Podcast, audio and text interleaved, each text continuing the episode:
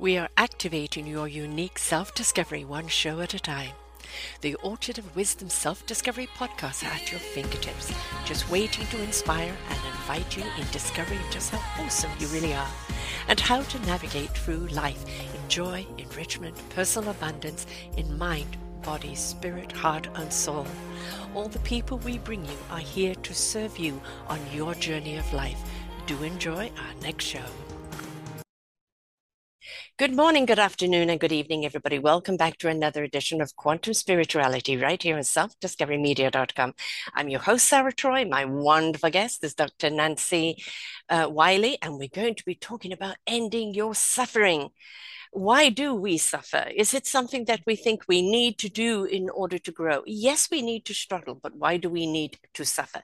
She says suffering is seemingly a universal thing. Every day we are bombarded with reasons to be fearful, and an ongoing global pandemic, the environmental changes, wars, civil unrest, mass shootings, poverties, homelessness, rising in gas prices. We have an important choice to make. Will we let the fear consume us, or can we find peace by surrendering to that divine trust? Scientist, spiritual researcher, and author Dr. Nancy Wiley provides us guides after solving stress and despair in that divine trust, a practical guide to ending your suffering and finding your way home.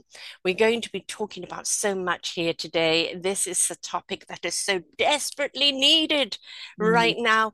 And we are looking at a world that doesn't know what to do with itself, does it, Nancy? It's saturated. It's at the end of its tether. They just know they can't take anymore. And this is why we do see those mass shootings, because it's just like, I don't know what to do, but take everybody out with me. And it's, we've got those, we've had those warning signs for so long, we haven't paid attention. But ultimately, as a community, we need to come together in our healing. But it still is our own responsibility, isn't it, to make that choice to choose to heal? Absolutely. It all starts with a choice. And the suffering seems to be like, if you're not going to change, I'm going to turn it up even more. Yes. aspect yes. to it. And it's asking us, do you really want to keep going? It's like tapping you on the shoulder. This is from, I'm taking this as my main teacher, I have so many, but my main teacher, Jed Amali, would say, it's just saying, you know, do you really want to keep going with that? You know, I just thought you might like to see this. Yes. And then the cosmic 2x4. Right. Right. So we have the choice. Are we going to heal? And I believe like pretty much like I sense like all humans have this calling in their heart. Now, some will heed it like you and me, and they'll become full-blown seekers, and then they'll get to a point where they eventually realize like, oh, now I carry this sacred knowledge. I'm certain of it. I know it. And now it's my turn to teach others. My light's been turned on. Now it's my time to turn on the light for other people. But the suffering is, it doesn't have to be. No, it doesn't. And there's just so many ways, so many tools that we have to help with it. But most people don't even know where to start. They've never even heard it's an option. And that's why your work's so important, my work's so important. And what we're here trying to do is to wake us up. We have choices, but we don't even understand. We don't even understand what our human body is. We just see it as a solid, dense mass that lives on this planet and then dies, and that's what we think all there is. But you and I know energy is neither created nor destroyed. It just changes form. Yes. 100 million, trillion, quadrillion %. We are spiritual beings having a human experience, not the other way around. And this human experience is to enlighten our own senses at the same time. You know, in fact, the entire week, all of the shows have been somewhere in sync with this message. And you know that the source, God, universe, spirit, energy, whatever you wish to call it, is here to serve us. Right? It's here to serve us and show us the way forward, show us that we have the skills, we have the tools, we have the strength, we have the tenacity, we have the resilience. If only we could open up and download that wisdom and we'll learn how to use it and apply it, we'll realize how much stronger and how many more abilities and really what our meaningful purpose is. Right. Right. I get a sense. So just to give you a little background for me, so you know where I'm coming from. I was not always this intuitive, not at all. I was a scientist and I was hell-bent. I have 6 advanced degrees, 6. I was in school until I was 32. And then I got even more degrees after that. So it's the scientist makes us come from that left brain. Yes. And it's always analyzing. It's looking for what's lacking, missing, or wrong, or scientifically it won't be proven unless you can reproduce it. Yes. So anything in the spiritual realm is off limits because you can't tangibly, you know, go out and get it and bring it here and look at it in a solid form. It's seen on the inner eyes. So I was really trained to be a left brain scientist, right? But my mom thought I was studying way too much when I was in high school. At 16, she took me to learn Transcendental Meditation. And then she started giving me books. Friends gave her books. I guess, I don't know how they knew to give those books to me. But one was The Power of Your Subconscious Mind by Dr. Joseph Murphy. I got that probably the same time, 16 or 17 years old.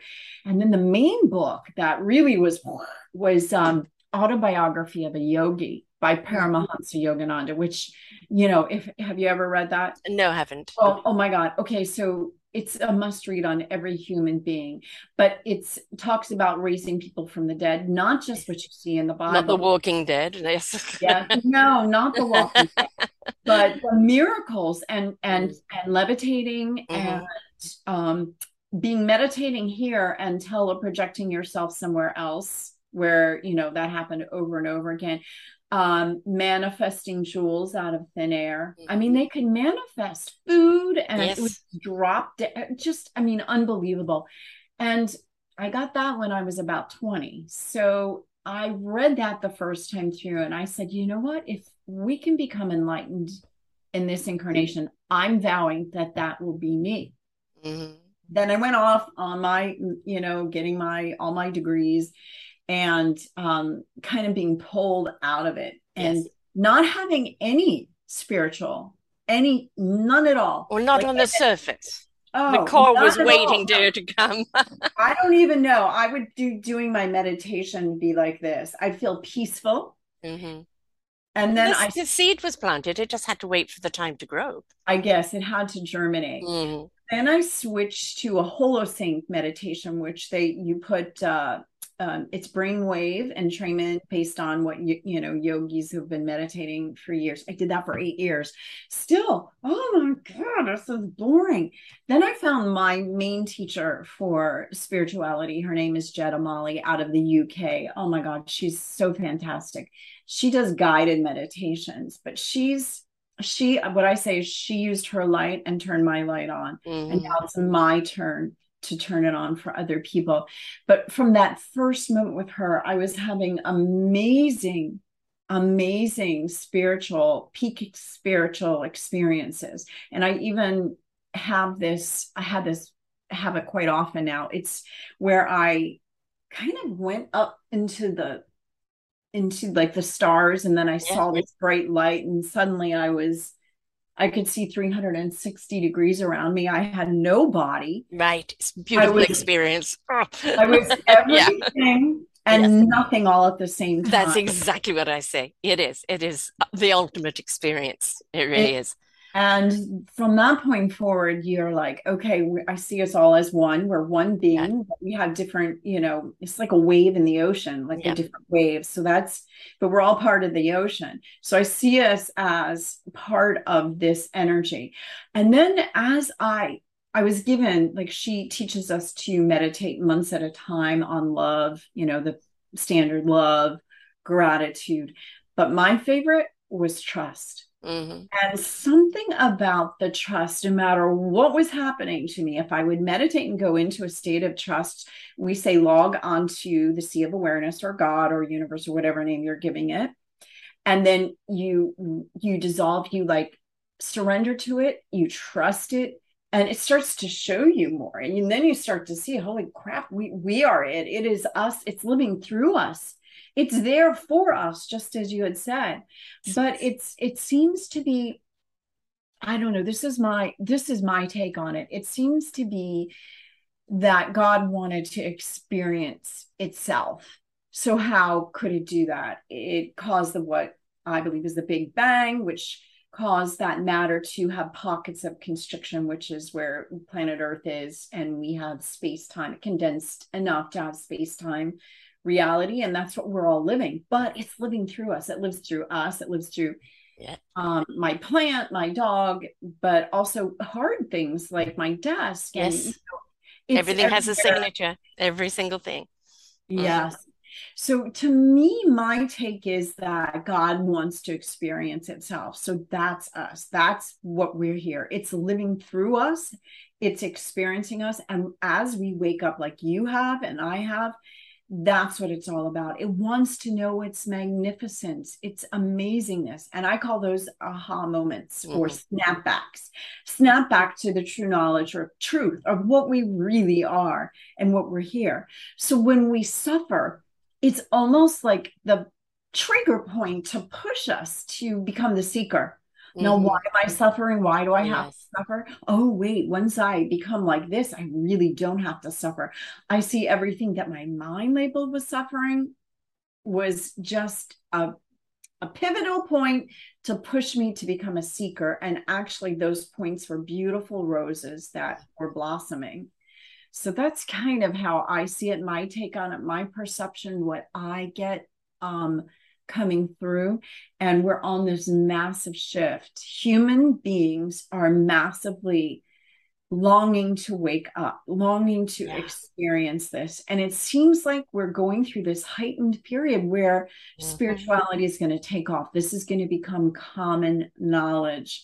And there's still going to be contrast. There's still going to be people who are either too young of a soul, they too attached to their stories. They're not going to want to leave them. I'm not sure exactly those people, but I'm not fixating on them. I'm fixating on all the people that want their light to be turned on. Those are the people that are willing, that are ready to hear this knowledge and to be taught the sacred knowledge. That's why that's choice, right? Choice. It's that choice. It's when you feel like you've suffered enough and what's this all about? Okay, I surrender. Right. I surrender. What is it you want me to know? What is it you want me to be? Who am I really? I mean, the ultimate question of who am I? What am I here for? And when you do surrender and you just allow yourself to go through the process. Now, I'm reverse to you. I was a completely zero academic. Mm-hmm. I've always been the spiritual being, right? From a child, I was a very sickly child, left alone a great deal. I played with dead people and I traveled dimensions. It's something I did all the time. And I thought everybody did. And, I've been the knowingness person, knowing what I needed to know, when I needed to know it, trusting that knowledge for other people when they needed to know it. Yes. And how do you know that? Can you repeat it? No, I can't. The message came through, was for you to receive, for you to do what you needed to do with it. I'm just the messenger. Now I'm the concierge. I'm at that gate there for the people that are waking up. And with the 10 years of my podcasting, I can now direct people to the people that can help them on that next level of their journey. Now, I wanted to be higher because, I am that spiritual being. I found it very hard to live here on Earth with all the suffering because it was a lot of the suffering is self-imposed.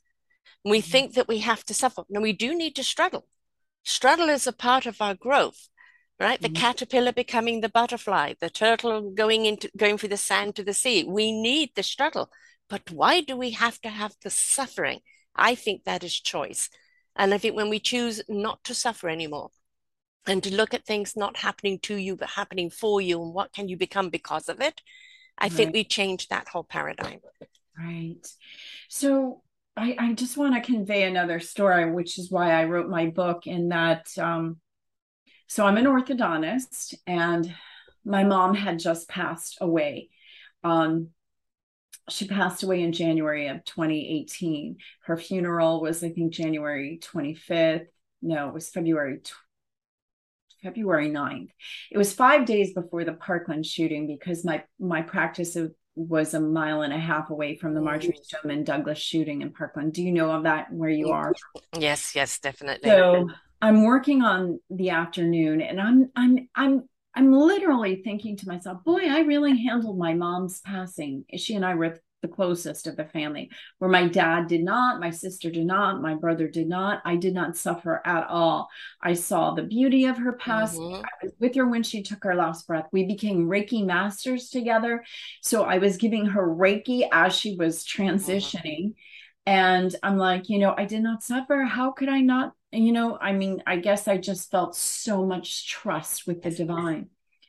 I'm thinking this literally as a mom is standing next to me and she shouts out, there's an active shooter at Douglas. She got an alert on her phone.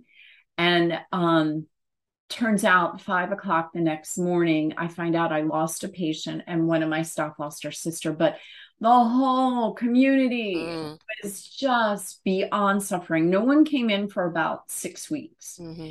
And when they did, they had a blank look in their eye, like, someone was gone, or they, it's what you equate as post-traumatic stress. So I knew they were suffering. And then one of my patients, adult patients, is a psychologist. And he said, you watch, they're going to start committing suicide. And I'm like, I don't get the link. Why would they commit suicide? They lived. Why would they? And he said, because they have either survivor's guilt, where they think the person that passed away was so much better than them, that it should have been them and not that great person, or two, severe anxiety that they will never be safe again. There was nothing they could ever do. They would always be living in a constant state of heightened severe anxiety. So they would just end up taking their lives. So I'm like, I have sacred knowledge. I need to help them. And I tried to help them. I tried to go to do different things. And they said, well, you're just an orthodontist. And I'm like, well, wait a minute, I'm a Reiki master. I've been meditating for 45 years. And, all of these things, they didn't want to hear it. They couldn't hear it, or they weren't ready to hear it. Yeah. And so they kind of dismissed me. And then people started committing suicide. And I was like, someone's got to do something. But at the same exact time, Sarah, you might know this. I don't know, if this is going to ring a bell. It's like the 2x4 that you said, spiritual 2x4. You know how when there's a message coming through you spiritually, it's there, but you don't stop to write it down. You're developing on those lines, but you just keep going in your hamster wheel of a life. Okay, so that was me, but I loved being an orthodontist, loved it. But my back started giving me severe issues right when my mom was dying in January and right around the Parkland shooting. I don't know if it's connected, but I think it was, because if I didn't have that, I would not have been like, I better put my practice up for sale, because after I got an MRI back, it said I had 17 bulging discs and 4 herniated discs that were compressing on my, spinal cord. Every time I was leaning over with patients, I was actually further damaging myself. So I said, you know what? I'm the sole breadwinner of my family. I think I should sell my practice. And I don't know, I just knew it was pushing me out of there. So I made the intention to put my practice up for sale. Bing, bam, boom. It sold so fast. And by the most extraordinary synchronistic events. So tell you, so bizarre. A friend of mine I've known for 16 years who lives in Parkland, 5 minutes from my office, had been looking for 16 years for a practice near his home. He ended up buying a main office that was about 50 minutes from him, but he still persisted. That was his dream, to find a beautiful office near home. As soon as he found out it was me that had the practice for sale, it was a done deal. Everything was a go until COVID hit. And COVID shut us down for a while. And I'm like, my trust is so strong. I'm like, you guys up there, you whatever. I don't. Yeah. It's not a masculine energy at all. It's a both energy. Yes. But I'm like, you have a really good sense of humor. Yeah. You're just testing me. So it ended up closing, and this is so bizarre. So we transferred all my patients to this really great friend of mine who practiced the same way as me with the same everything, same. And I loved him and he loved me. And he, you know, kept all my staff. And he was so grateful to have my well-trained staff. It was just like a win-win-win. Yeah. All across. Perfect alignment. And so I leave the practice the day he has this beautiful party for me. 4 days later, I had rented a beach condominium just so I could decompress the sale, the COVID, my back issues, the shooting, everything. And I said, God, you know, I don't know why you want me to leave, but I left. I'm trusting that there's a reason for it. And I timed it with the first day of a 4-day spiritual retreat. So I was going to be there for a month, but the spiritual retreat was like right at the beginning of my renting this place. So we had to set an intention for the spiritual retreat. And it was, my next divine assignment is revealed to me. Mm-hmm. So the first day, I know you know what I'm going to say. The first day of the spiritual retreat, you know, it goes with like a little different people come and they, you know, teach you their technique. And then you do a process, like a meditative process. And I'm in one of the processes and I hear a voice that says, you're going to write a book on trust. Do you know what I say to it? I'm like, I'm a scientist. Writing is my weakest point. Why would you pick me for this? This does not seem right. So then, you know, the whole day went on and I'm going to bed that night and I'm like, you know, I'm really arguing with spirit, source, God, you know, who am I? Next day in another process, I hear so much clearer. Every day got clearer. I hear, we have been grooming you and teaching you how to embody trust. This is so needed on the planet right now. You're going to write a book for us that's going to teach it.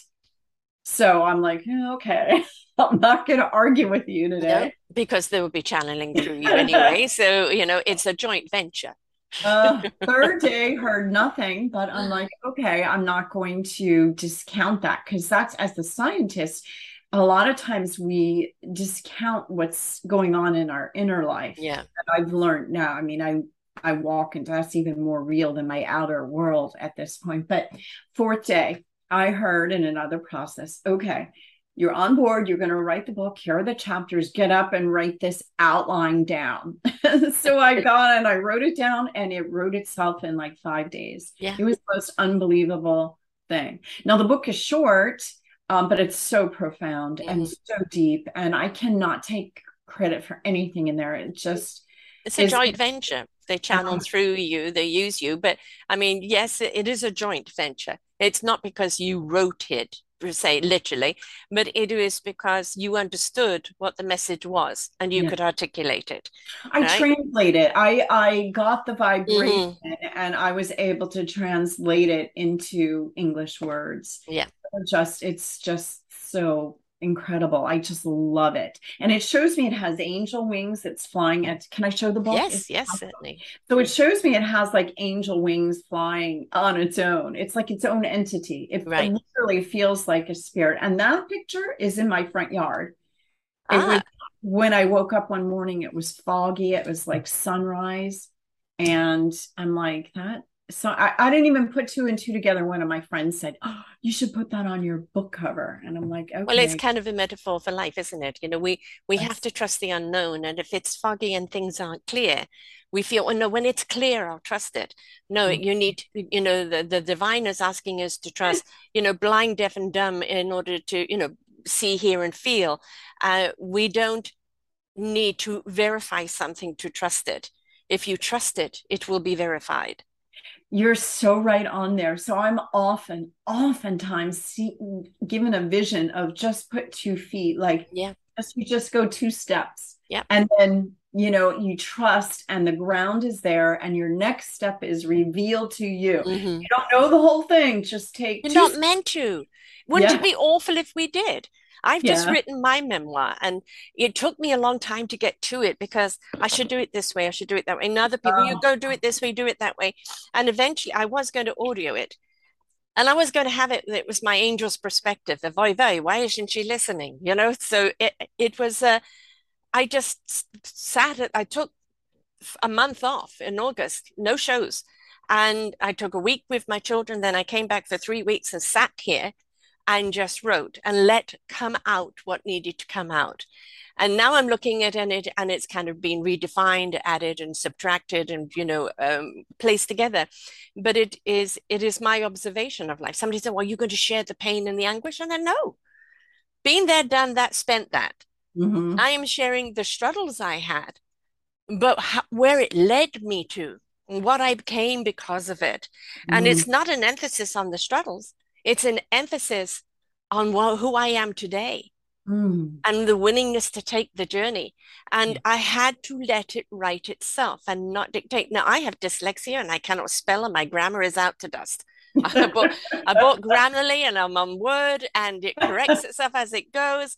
And it's just let it be. Let it be what it needs to be. We as human beings love to dictate things so much. Well, the other thing is when you write a book, my sister said, who are you writing for? And I said, I'm writing for the people that have asked me to write the book. And they are the people who listen to my shows or the ones that I interview. Should they want to know more about me and my story, the book is there. I'm not writing for a broad spectrum audience. And if you're writing for an audience, you're not being authentic. Write for yourself, your own truth. Mm-hmm. Write what comes through you, what needs to be said. Trust that process and feel the knowledge, don't think the knowledge, you know, the feel to think, not thought to feel. Oh God. Okay. So here's what I'm about. Like Einstein died trying to prove the unified field theory. You know, he was trying to get that mathematical from the left brain, the mind. But you and I know it's in this right brain. It's from that consciousness in that present moment, that awareness, that connection to divine. That's the answer. That's where everything golden comes from.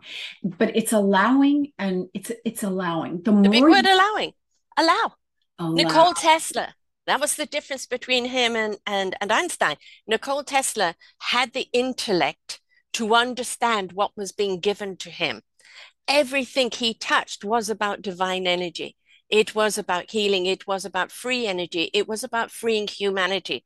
And he understood because he spiritually understood the intellect of what he was being given instead of analytically trying to understand it. You know, Einstein too, I just find him so fascinating because he came up with so many beautiful things. And how did he get it? He would get into a meditative state playing his violin because he was a concert violinist. And oftentimes that would be where he would get his downloads or when he was playing with his children. And why does music have such an effect on us? And this took me a while to understand. And I was doing a show on Galactic Speak. It's a galactic language, where somebody goes into a trance and they speak what you need to know, but they're speaking in a language that they don't understand and our intellect doesn't understand, but our soul does. And it's extremely rhythmical. And you can actually kind of feel a sense of calmness as it's been said to you. And then I realized it's just like music. And I suffer a lot or have suffered a lot from depression in my life. And I realize I go to music. Music is my injection of infusum of recalibrating my energy. And it is the music. It's not the words. It's not the song. It's the music and the frequency of that music that recalibrates you. It realigns you and rebalances you. So for him to go to the violin where it's tuning him in so that he could receive. And we need to find what is it, that instrument in life that helps us do that. For some people, it might be jogging or it might be reading, it might be meditating. Find that something that allows you to open up your channel and receive. And if you find yourself off balance, what is it that can put you back in that equilibrium so that your channel is always open? Right. And there's so many things, right? Yeah. There are so many ways. Yes. So many ways to heaven. I just know for me, it was this guided meditation really, really is what showed me the way. And I've had, I mean, for me, it was like a super highway. Now, in Autobiography of a Yogi, they talk about Kriya yoga, which I never, you know, I don't know if that is Jetta's technology and what she teaches, but it is just so fascinating to be in guided meditation, become in the present moment. When you're guided, your mind, your left brain's actually given a job to do. And it allows you to stay in the present. It almost tricks you into staying in the present moment, and then you can have some glorious things. Now, it is really one of the hardest skills I ever have achieved. And I still find I can fall out of practice. It's like a muscle using it, is coming into the present moment with nothing, with words, no mantra, no nothing. You just are in the present moment, just pure being. And that is something so exquisite and peaceful, but it's also the foundation of which you manifest, heal things, and you go from, you know, go into these guided meditations. It's really difficult to be, though, in the present moment. And it doesn't happen all the time. You know, you talked about being up in the universe. It's my favorite place to go. And, you know, it's the stillness of everything and nothingness. You're out of body. You're just this beautiful spirit just floating. You will receive all that you need to know. And, you know, sometimes I have felt the presence of all the entities around me, kind of nurturing me, rejuvenating me so that I can come back and do what I need to do. And other times I'm just this beautiful blank space, which is exquisite because there is no dialogue. There is nothing. You're just in it, that beautiful space. Oh. And it's, I had about 8 years in this lifetime where I disappeared from my life and went into the darkness. My soul did. My soul and spirit did, because it was being wounded and it needed to say, you know, look after itself. And I knew the light was there and I didn't know how to get back out of it. And the difficult thing about being in the darkness is where a lot of people, if you're there too long, you can get very comfortable in the darkness. And you've got to be careful. You become very complacent. It's a place, it's not the devil and brimstone. It is a place of abstinence from life. And you can disconnect from life altogether. So I came back out. And as I came back out, I felt everything was too bright. And then you feel shadows chasing you until you realize, I love going back into the darkness now, because that is where I see the light. That is where I see the truth. I'm not afraid of it. It doesn't hold on to me, but that is where I see the clarity. Yes. I think that something about welcoming the darkness, welcoming the shadows, welcoming everything. I mean, it seems like it's a universal antidote. Welcome it. Don't run away from it. Don't try to hide it. Don't try to push it down. Ignore it. Don't try that. Just welcome it. Look at it. Turn around and look at it. The whole light of consciousness. How did you know? Like, what gave you the tools to be able to do that? Is what I would like to know. Did you hear someone? See someone? Well, at that time, there really wasn't, and that's one of the reasons I do what I do. There wasn't the accessibility to people who are helping other people. But I did have a woman with a pendulum that released me of 152 lifetimes. And in reducing, you know, those lifetimes, I had more of a kind of a blank space to know who I am and what I'm here to do. I had forgotten, because I had gone through many lifetimes of persecution. And I knew that a lot of the pain and the suffering I was feeling in this lifetime was the residual from past lifetimes. So having that removed gave me a space to discover meaningful purpose and regain my spirit work here in this lifetime. Do you feel like, I feel we're here to help heal the collective? You know, collective lack of worthiness, lack of self-love, lack of really worthiness. And it takes us to be the spiritual seekers and, what do we call it? Stakeholders, where we plant our feet firmly. And, you know, and to get the tools, we have to be super powerful and trust in our skills to be able to negate and wipe out millions, maybe, I don't know how many human beings we help when we clear ourselves and become worthy.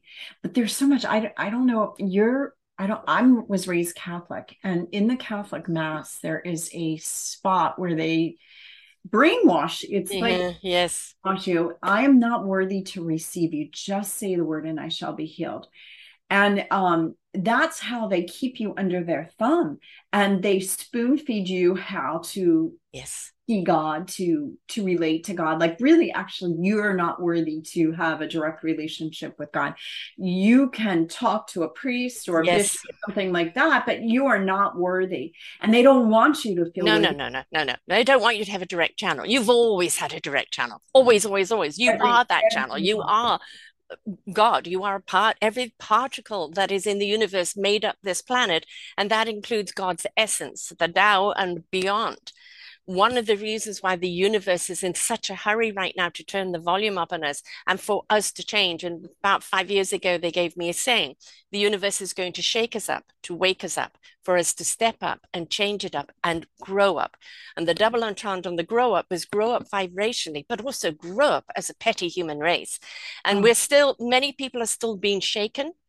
And the pandemic definitely shook us, but also so many people stood up at that time and decided to change it up and that embrace that beautiful divine energy and grow up. But the people that are still living in fear or anger or discord, disconnect, they're trying to, the Celtic rune Hagglas, disruption. They know that we are now about to go into a spiritual plane that is of a higher force. We have to, in order to save this planet, which will have a ricochet effect on the universe. So it's imperative right now that they change the way we use our energy. But the people that are still in that negative mode, they know the changes are coming and they're afraid, and they're trying to hold on so much to what they do know because they're too afraid to embrace what is here and what is growing.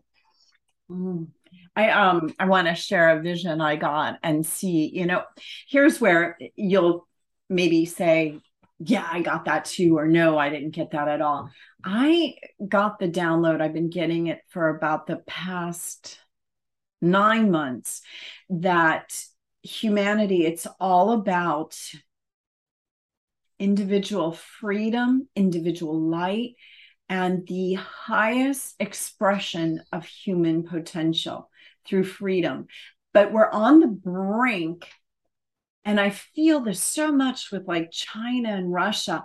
We're on the brink of losing it because they're trying to shut it down, shut down that human freedom, where it's really, you know, the West.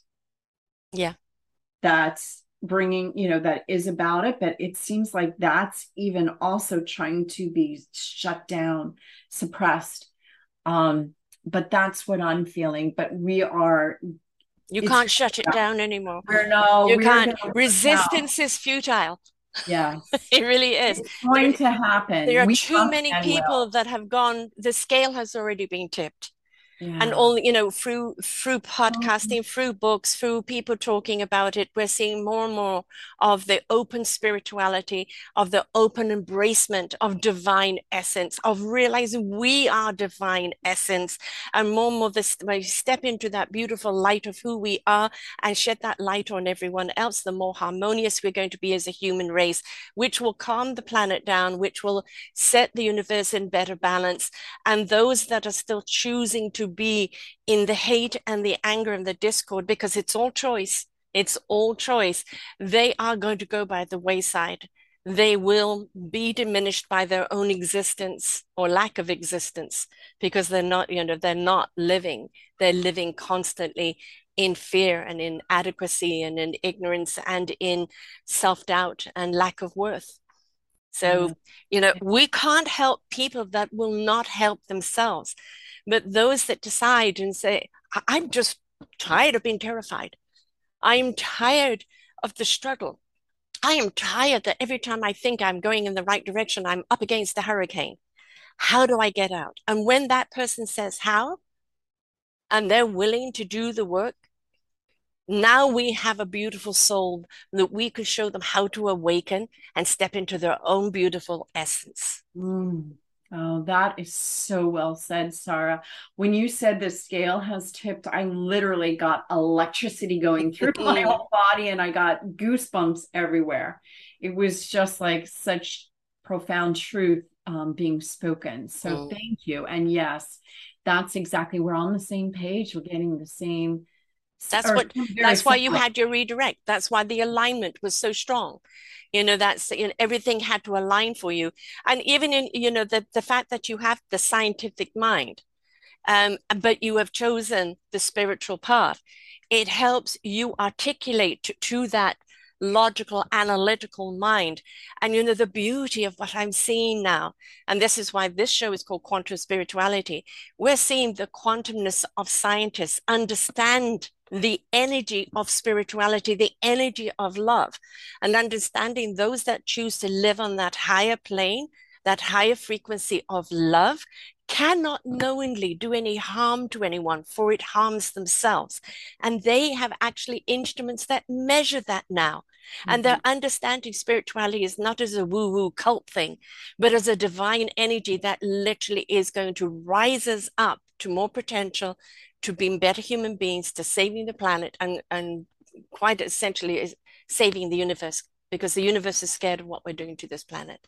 Oh, yeah. And I get that too. It's having reverberations on all of entirety of this universe, but beyond. Yes. The ricochet, the ripple effect, right? Yes. And, you know, we're kind of almost like a human experiment. You know, it was that divine essence of being spiritual beings wanting to experience what it was like to be in human form. And, you know, if you look at us, we're not that old. We're only a few thousand years old. And this world has been here for millions of years. The universe, God knows how long. And this is only one universe we're talking about. There are multiple universes.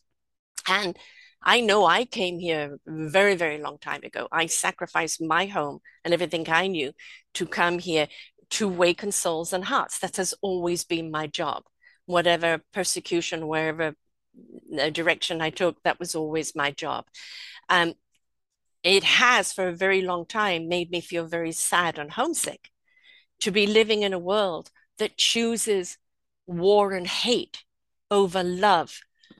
And it is beautiful in this lifetime. And this is why this lifetime I was given back my own empowerment. And this is why I was released from the pain of the past.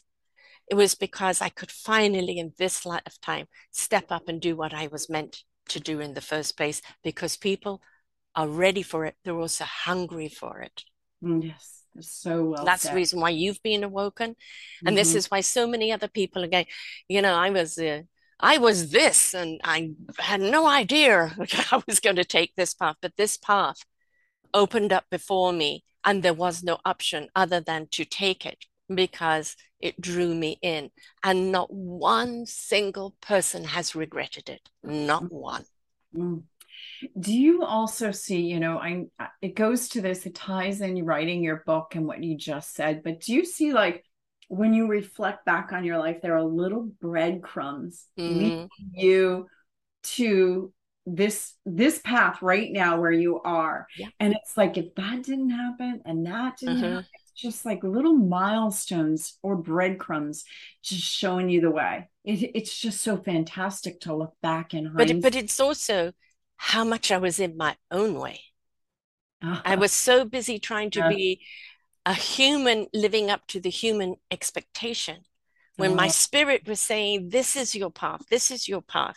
And when I was in that path, I was happy and in truth.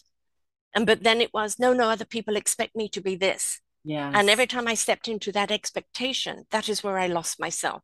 And I never lived up to anybody's expectation, because, you know, it is, I want you to be this. And that's not me. Are you seeing me? I can't be that. Right. You know, and also, let's face, it's a different type of fear. When you talk and you become that, and I think this is the reason why I was given a disease of fibromyalgia. It was to calm my energy down, my passion down, because it was too much for people.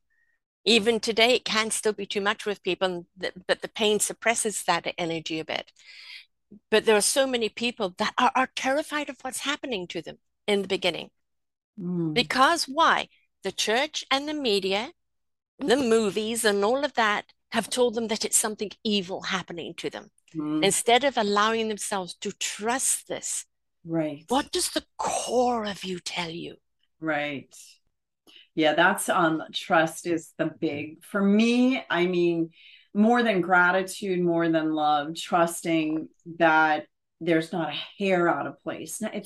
It's more than a belief, an actual concrete knowledge, a tangible relationship, a communion with source. Yeah. So when something like that happens, you just go into it, welcome it, look at it with love and gratitude and thankfulness. But most of all for me, trust that it's there for a reason. So what is it? Yeah. If there is a reason, what is it? And then it seems to dissolve. Things dissolve when I come at it like that, and it's left in all that's beautiful, and anything that's not beautiful drops away. Yes. And you can almost, can you imagine, you almost deal with anything with this type of attitude, trust, and it's more than faith. So I don't want to see faith. Faith is based on something you cannot see. It's not tangible. It is tangible because you are the energy, and literally scientists can measure your frequency now. And people who have chosen this path are living at a higher frequency. And they can measure that. They are understanding that. It's also like the power of quote, quote, prayer, whether it is prayer or just sending divine energy. My sister had an operation just over a month ago, and it was life-threatening. It was 60-40 against her. Mm. And I asked my beautiful colleagues here and people that follow me to send out those good vibrations to her. Collectively, I had 300 people. I'm praying for her. I'm sending her good vibrations. I'm doing this and that. The operation, because she had a hernia in between her breasts that had been allowed to get so big because she has sticky blood. So they didn't want to operate. And she went to a different doctor, and they said, if we don't operate it, it's pushing against your heart. It's going to kill you. Mm-hmm. And when they actually did remove it, they had found all her organs had been completely pushed aside and put in different places. It was a miraculous operation. And they said, you wouldn't have had much life left without this. And I know that that beautiful energy that was sent to her, the 9 operation only went 4.5 hours. It was a complete success, which they didn't quite know what they were going to be up against, right? Wow. And I know, I really do utterly believe, whether you call it prayer or whether you call it sending divine energy, when we send out that energy to other people, they receive it. It heightens the energy around them, and it becomes healing. It becomes that force that really helps them whatever situation they're in. Oh, that's so, so beautiful, Sarah. I had a similar situation with my mom. I was starting my my first year in orthodontic school in New York, and she found out she had stage 3 breast cancer, and the tumor was the size of a grapefruit. It was huge. And so, you know, lymph nodes on the same side were supposed to be involved. So she asked me to come home with her and go to a Catholic mass. And I came home on a Friday. The surgery was going to be on a Monday. So it was going to be 3 days later. So we went to this beautiful sunset mass, and the sun was setting. It's a small chapel, like three walls were windows, and the sun was setting behind the beautiful. It was glorious, but not just a regular sunset. It was like fire red sky. It was just so perfect, and it was in the fall, and the air was crisp. So at the end of the mass, the priest said, we're going to have a laying on of the hands if anyone's interested. So my mom said, come stand in line with me. I want them to do it for me. So we stood in line. There weren't very many people in this. It was like a little chapel, but we waited for maybe two people, and then it got to be her time. And the priest asked her what her malady was. So she told him, and he put his hands right here on her face. She said they got so hot, but not like burning. Yeah, yeah. It just was really hot. She could feel it. And then after about what I thought was about 10 minutes, he said, "You are healed." So we go Monday for the surgery. It's just my dad and me, and we're in the, you know, the reception hall where the doctor comes out and talks. We're sitting in chairs, and he comes out and he goes, "I don't know how to tell you this, but we removed her breast, but we could not find any trace of cancer." Mm-hmm. Find positive nodes, which we removed, and they did show up as positive. So we are like, mm-hmm. What was that? So she and I, actually, I was at Columbia University at that point, and Dr. Oz was doing research with Reiki, using Reiki on cardiac patients, because he was a cardiac surgeon. So he gave, control group got no Reiki, and then the actual experimental group got Reiki, and he found out they were healing statistically faster. Yes. So she and I went on to become Reiki masters, because we thought that was so amazing, like just to see that miraculous. What's actually more amazing is that it was a priest who actually obviously wasn't just quote a religious priest, but was a divine priest who used God's energy to do what they were designed to do, which is to heal, to comfort, to nurture, to empower.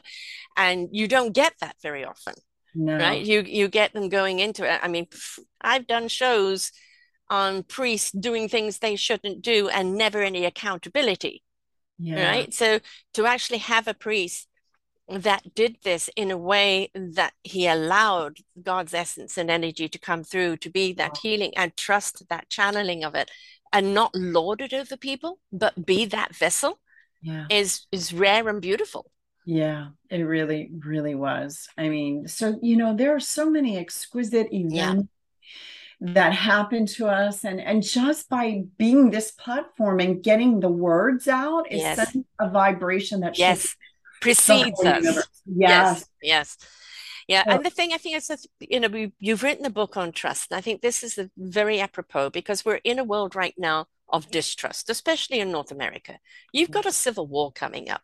Yes. You really do. And it's sad to see that, because, during the first part of the lockdown, people just came together for each other in such beautiful light, in such appreciation, and such gratitude for those that on the forefront that people deemed to be lowly were the people that were the saviors. And then it changed to this freedom thing, which please just go over to Ukraine, or go over to India, or go over to North Korea, or even go into China, and find out what the lack of freedom really is. Yeah. Right? And it's like, if you could appreciate the freedom that you do have, instead of making it a hurricane of discord that a lot of people are just joining the bandwagon without really, if you ask them, it's ounce deep. If you know what I mean, it's not a yard deep, it's an ounce deep. And it's understanding that if we could be there for each other with an ounce of kindness, an ounce of consideration, an ounce of compassion, and stop worrying so much about, I think it's this way, and I think it's that way, and just feel together that beautiful energy, it will show you a different way altogether. Yes. I'm actually, just a couple of things to expound upon that. My Jeddah will say, it's like, I stand for the men. No, I stand for the women. Right. I stand for the vegetarians. I stand for the meat eaters. I stand for the Republicans. Yeah. I stand for the Democrats. And she said, once you take a stand, then the stand takes you. Yes, it starts rooting. Yeah. Yes, and you are not free anymore. No, you're not. You've become a prisoner of that stand, because when I do die, I've already got the little vessel I'm going to have my ashes put into, and it's going to be planted with a willow tree, And the reason I've chosen the willow tree is that the roots go deep, the trunk is very strong, but those branches are forever moving, whichever way the wind needs to take them. There's no restriction, which I cannot live in that kind of restriction. And when we become so dogmatic over something that we're not willing to bend and be flexible, who are we hurting? Right. Ourselves. Yes. Yes, absolutely. So then this takes it to the next step. So I ask source, oftentimes I wake up, especially lately, especially like the last year, I wake up at like between 1:30, 2 o'clock, sometimes even 4. And then I'm up for hours and I'm getting just all these downloads. When I have a clear channel. Yes, there you go. So I asked, well, what is the way? What do you see? And they say, it's the celebration of the differences that make all the difference. When you acknowledge the different colors, the different religions, yes, the different this, the different that, and you embrace it and you love it and you look at it as an elation, as energy, as a buffet, yeah, as a celebration. Yes, that's the answer. That is the answer. There is no one size fits all. No, I'm sure you've heard on the shows that you've heard with, because I say this almost in every show. I believe that we need to discover what our beautiful instrument is. This is the instrument we've been gifted with. We learn how to play it. Then we look for the orchestra to join. And in collective harmony, we create a symphony that resonates out. That orchestra is not going to be that strong or that harmonious without each individual beautiful instrument there. That doesn't mean you can't play on your own, but collectively look at the music that we can play. Mm-hmm. We are meant to be the individual instrument that collectively comes together, because that's where the harmony is. Yes, that sounds so beautiful. You are so fun to talk to, and to it like a ping. It's, love it. Well, you've got me on my, my divine topic. I mean, this is, and what I'm finding so beautiful, and I'm sure you are too. I have business shows and I have, other shows that don't have to be around spirituality. But what I am finding now, especially in business, that consciousness that's waking up, where it's people, planet for profit, not profit at the expense of people and planet. Whether it's people saying, appreciate the people that work with you, create a family, be authentic with your customers. It's not about the bottom line. And it's so beautiful to see these business practices and government practices. I had this whole Let's Get Synced series, which I interviewed quite a number of people in Europe and around the world. Some of them are ambassadors and, work with big organizations and governments in changing this whole climate of compassion, of appreciation, of gratitude, and of balance that we don't have that with the ivory towers, at the, quite essentially the slaves at the bottom. And that I think is why we're seeing so many people, let's go back 50 years and change this rule and change that rule, woman barefoot and pregnant in the kitchen. There is no going back, mate. You may have to hold on as much as you want to that past. That past has spent and gone.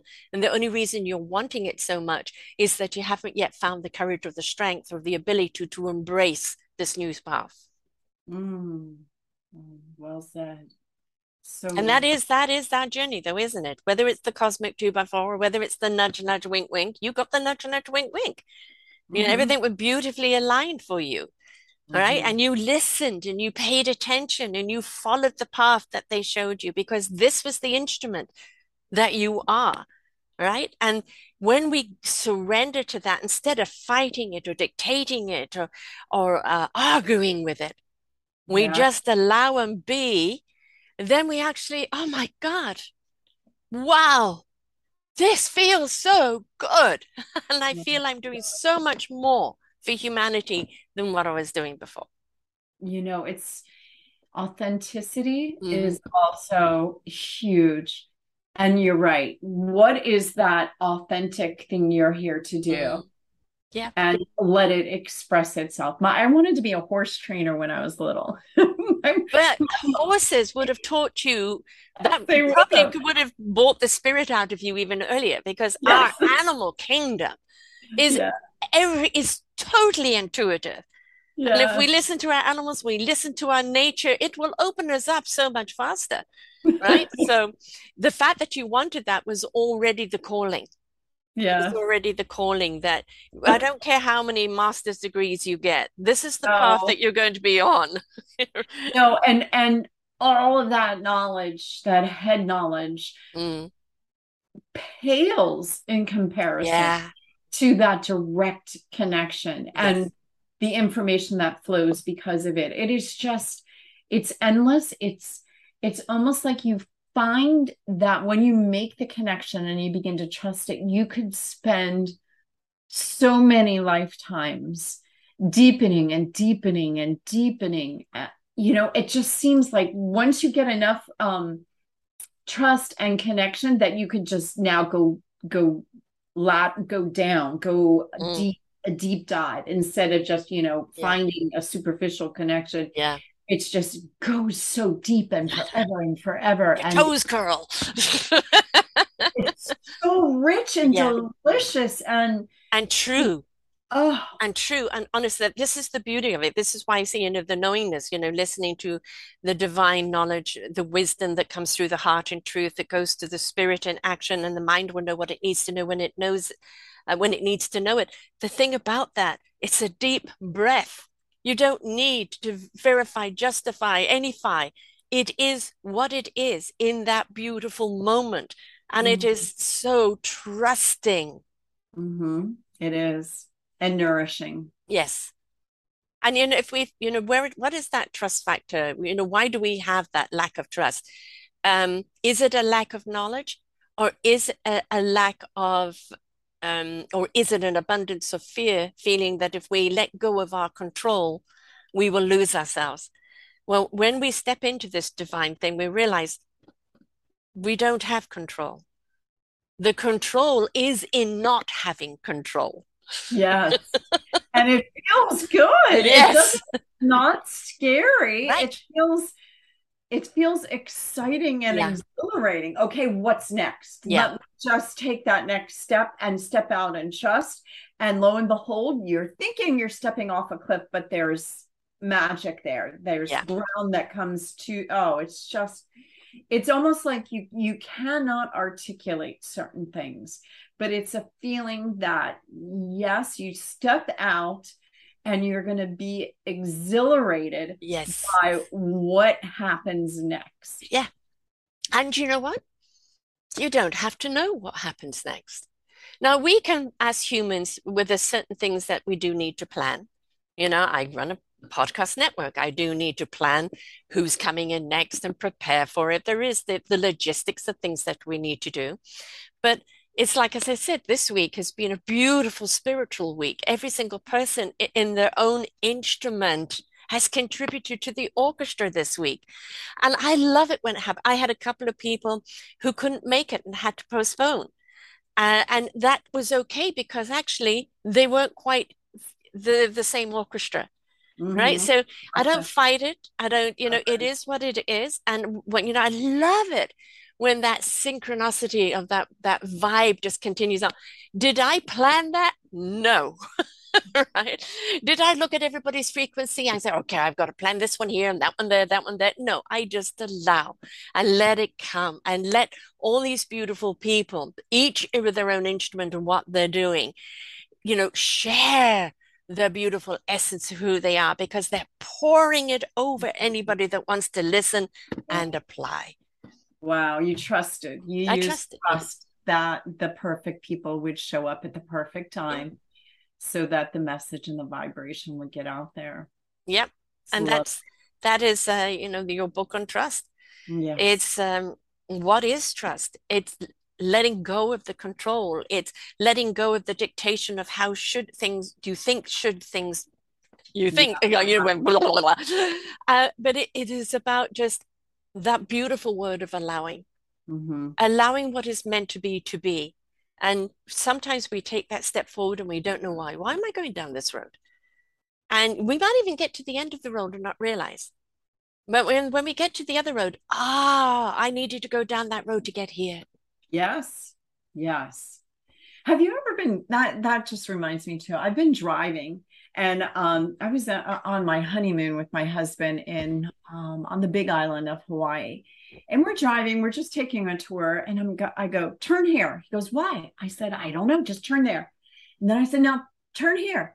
And I took us to the sacred holy ground where they would throw the people off the other side of the island that had sinned or committed a crime. And if they were able to swim around the island and through shark-infested waters and into the cove, and they made it out and were able to walk out, they were revered as gods. So it was this holy shrine, and people were doing qigong and tai chi. Yeah. And I had really no reason why. I just said, turn here, turn here. But whenever you hear that, and whenever pay attention, you would listen, and you don't know why, but you're going to get a pleasant surprise. It's just so fantastic. I trust. I had a conversation with one of my guests this week, and then afterwards, when I went to bed that night, I woke up, and an entire second book started coming out. I haven't written it yet. It's there. But it is, this book right now is the memoir of this human lifetime. This other one is the origins of why I came here and the many lifetimes I've lived. And it's just like, oh, okay. All right. I know that's the second book. And I know that one will write really easily when it's ready. I haven't got time right now because I'm too busy. Yeah. But, I will take a week somewhere where I've no shows. This is what I'm going to do. Well, I have someone who might be able to help you get it into fruition. She's an editor, but she's a spiritual genre editor, and she might be able to co-write it with you and make it happen. If you're interested, we can talk later. Yeah. I know that it's already kind of written. It just needs my fingers to put it down, at least the first few chapters. And then it said, okay, the pausing for now, get that written, and then I'll bring you the rest. So it is, it's like, okay, I wasn't expecting to write another book. In fact, the next book I want to do is a collaborative book on the Raising Our Gifted Children. It's on our Forgotten Children series. And that's a book that I really want to get out there, because I think that the way we're raising our children is what's causing a dysfunctional adult society. We need to change our way. So no, I didn't want a second book right now, but it is what it is. And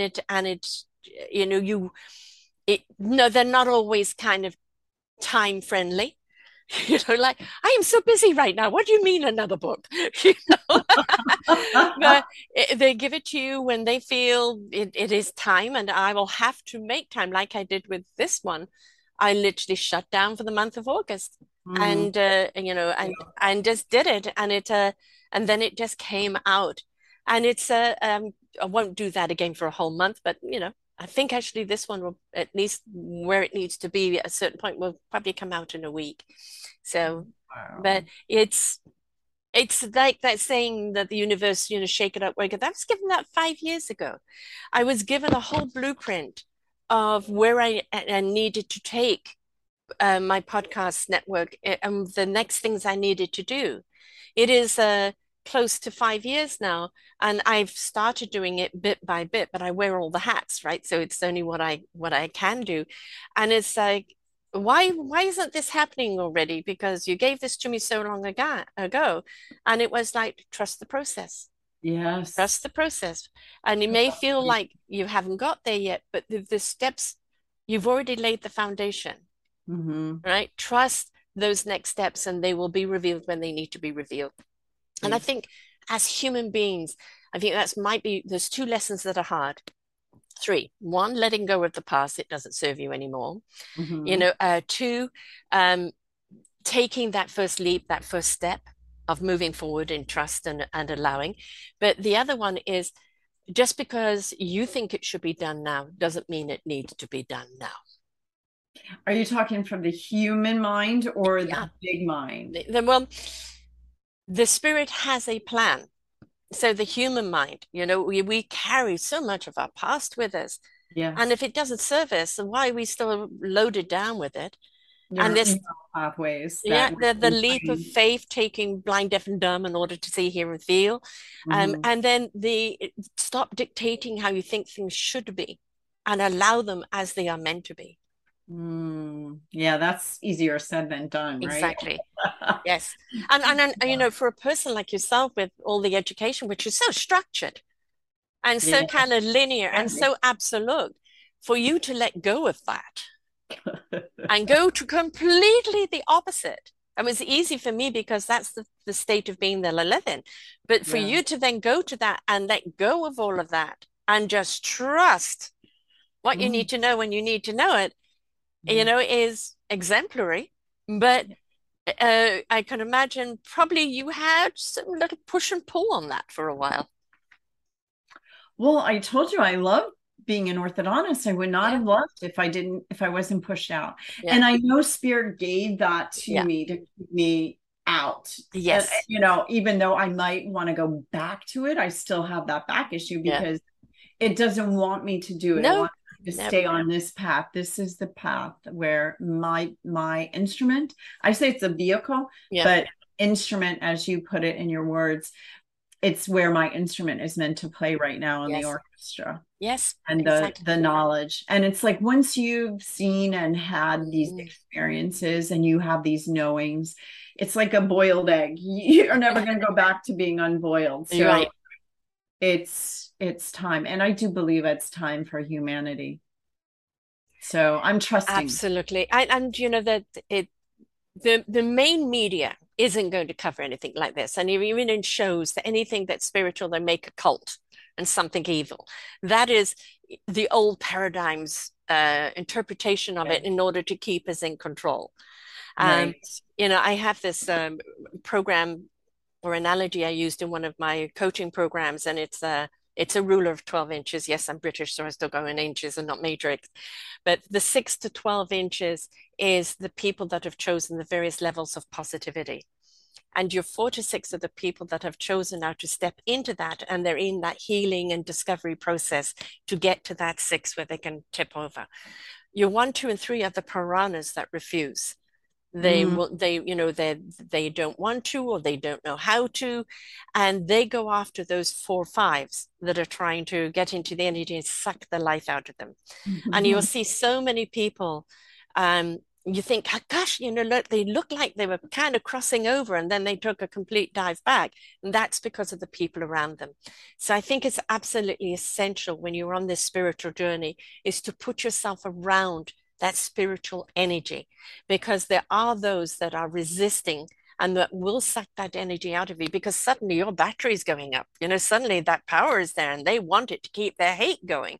Right. Yeah. So it is very, very important that you do put yourself in the loving sphere of people that really do have you, because they'll help you propel forward a lot quicker. Yeah. Yes. I think everything. I love what you're saying. I love what you're doing. It's just so fantastic. Right back at you, my darling. You know, because you embraced it. You listened to it. You didn't fight it. You went with it. And you don't know where it's going to go. It gave you a book, and we were talking about the book now and trust and everything else, but you don't know what your next chapter is going to be. And isn't that exciting? Yes, it is. You know, let go of the reins. The horse knows where it's going. Yes, so to point. Oh, my goodness. So how do people get hold of the book, and how do they get hold of you, and how can you help people on this journey? Oh, so many ways. Okay. The book is available on Amazon in the paperback, the Kindle, and Audible, which Spirit insisted on my voice, me doing it, which was the biggest, took the most time. Yes, I'm going to be having to do that. Oh, yeah.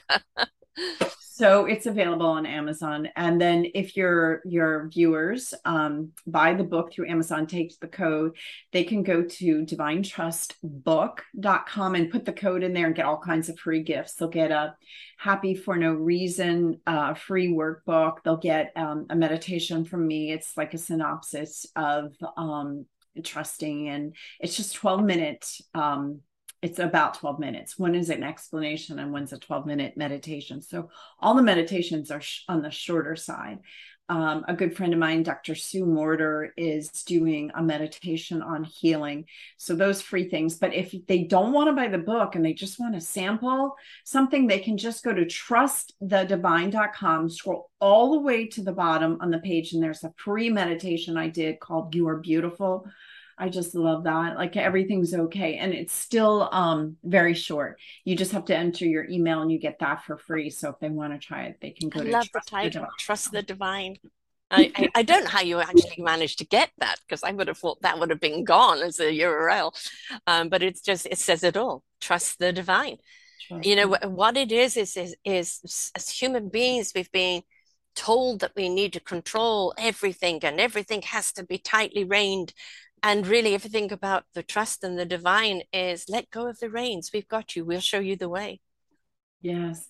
So one thing I want to say to your listeners and viewers is make the decision. Choose to find knowledge, whether it's with me or Sarah or someone else. Just choose it. Yes.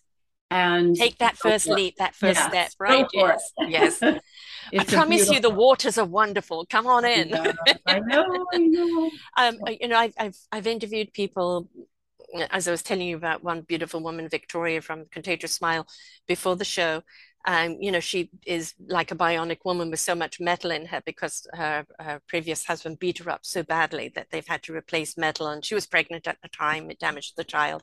Mm-hmm. And then, you know, the work that she's doing today in helping other people of abuse and the raising dogs for comfort dogs, the energy and the spirit of this woman is, heavenly. And that's why I support her so heavenly. And we look at people like that and they think, she could so rested on her laurels as a victim and nobody would have blamed her with what she's been through. Right. And it's like, I'm not going to give him any more power. Right. I'm not going to give him any more time or energy. Right? I'm going to be there for the people that want not only to survive, but to thrive. And she stepped into that higher energy and the work that she's doing now. And this is the thing. There's so many people I've interviewed that have gone through some horrific things that never should be done to a human being. Mm-hmm. But they were willing to go through that process of self-discovery, willing to step into their beautiful light and their meaningful purpose. And the glory that they are to us today is truly a gift. Yes. And nobody gets there without taking that first step and willing to go through that process of discovery. Perfectly said. Perfectly said. Yes. So take that step. Read the book. A lot of people, the reason why they're scared to take this journey is they don't trust it. Right. Because, you know, the cultish opinion of it, because if I surrender everything, am I going to be taken, you know, the devil come and get me and all of that. It's that trust factor. When you learn to step into trust, that divine trust, now that you really take me anywhere you want. Yes. Right? Yes. Oh, it's just fantastic. Thank you so much, Sarah, for what you're saying. But trust will protect you. Yes. It's actually way stronger than putting protection around you. Yes. And it's a better companion. It is you. Yes. Yeah. Yes. Walk with trust. Yeah. And the thing about that trust, it's that knowingness. It's that now. It's that allowance. It's that love can't hurt you. Right now, you're not like, oh, but my spouse hurt me or my boyfriend hurt me. No, that was the human love. We're talking about the divine love.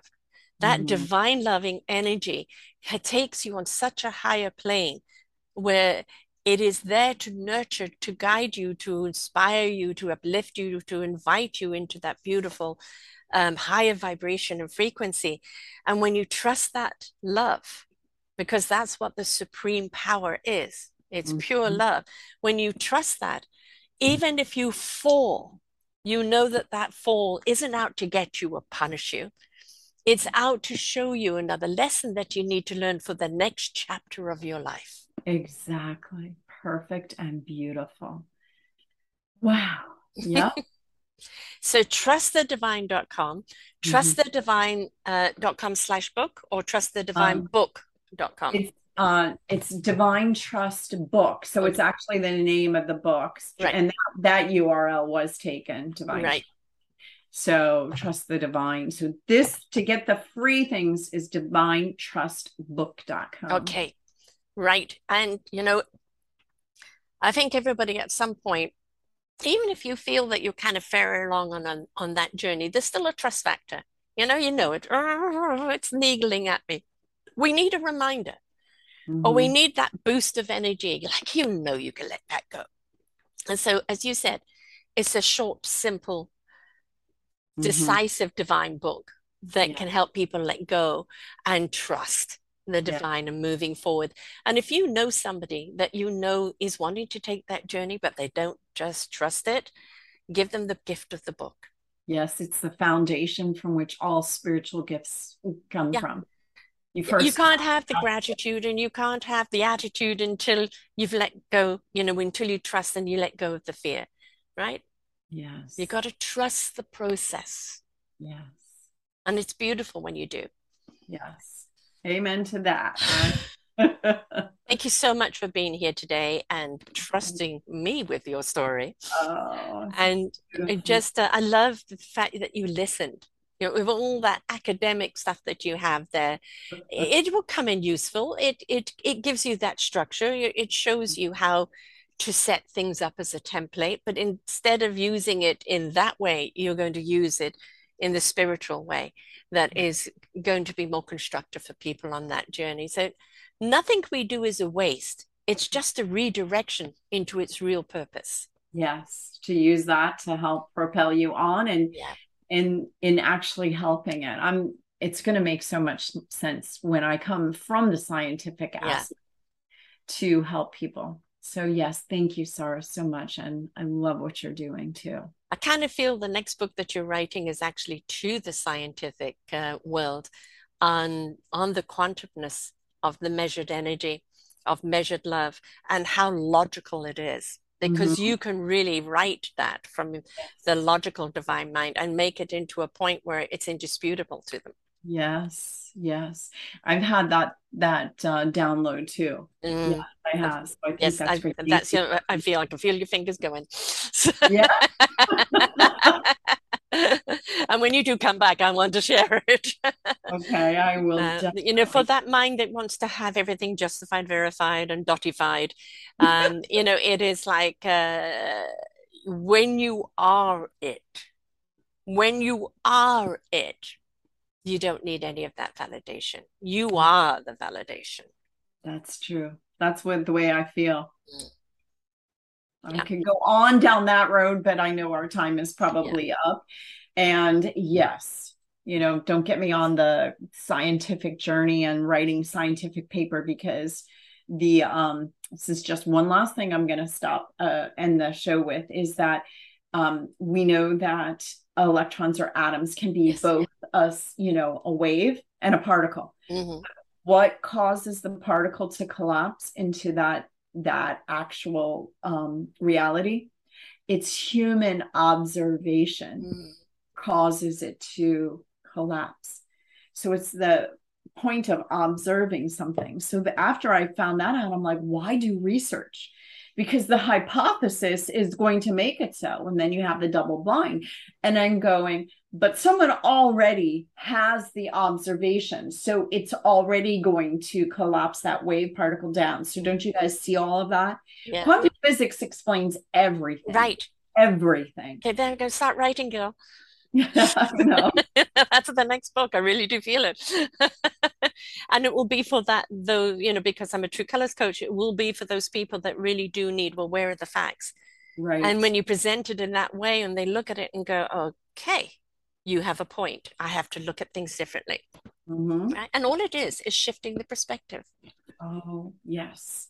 I so agree with you. And thank you for confirming. How when you have a thought, you have like maybe I should do that, but it doesn't really land. It's like bouncing around inside. It will do. It will come together and then it will be, okay, I have to get going on this. But yes, no, that is the one I feel that you need to do next. Yes. Yeah. Okay. I I think I'm going to listen to your spiritual guidance from that. Thank you. It's needed. It's needed for those minds that want to argue every point. Yes. Right. And when you speak their language in a way that it, even if it just shifts the perspective just a little bit, it starts shattering the illusion that we're in and to start seeing the reality of what is. Mm. That's all we need to do. Right. That's all we need to do. And it sends them on their own path of discovery. Oh, so. Thank you so much. Trustthedivine.com. You know, trustthedivine.com. You're trusting the divine, and the divine just told me that's your book. So, thank you for taking your journey. Thank you for writing this book. It's a very poignant book that is so needed right now, and just for everyone who's listening here today, whatever aspect you've got from the show, just know the universe has got you. When you let go, you know, when you tighten up, and, you know, you're angry or you're anxious and everything tightens up, your chi, your energy cannot run through you. There is no clarity. There's no downloadability. You're just in a state of clench. Let go. Take the deep breath and allow that energy to come through you. It will reveal what it is you need to see. Trust it. Thanks so much for being here, Nancy. Until next time, folks, remember, the universe is calling. Pay attention, because you will not regret taking that journey. Until next time, bye for now. We hope that you enjoyed the show. Find all of our shows on SelfDiscoveryMedia.com under podcasts or SelfDiscoveryMedia/shows. And for all our current shows, go to What's New. We are supported by you, the audience. You'll see a nice big shiny blue button for one-time donations, or follow us on Patreon, and you will be able to support us there. We enjoy bringing you such wisdom. And the next show will be up in just a moment.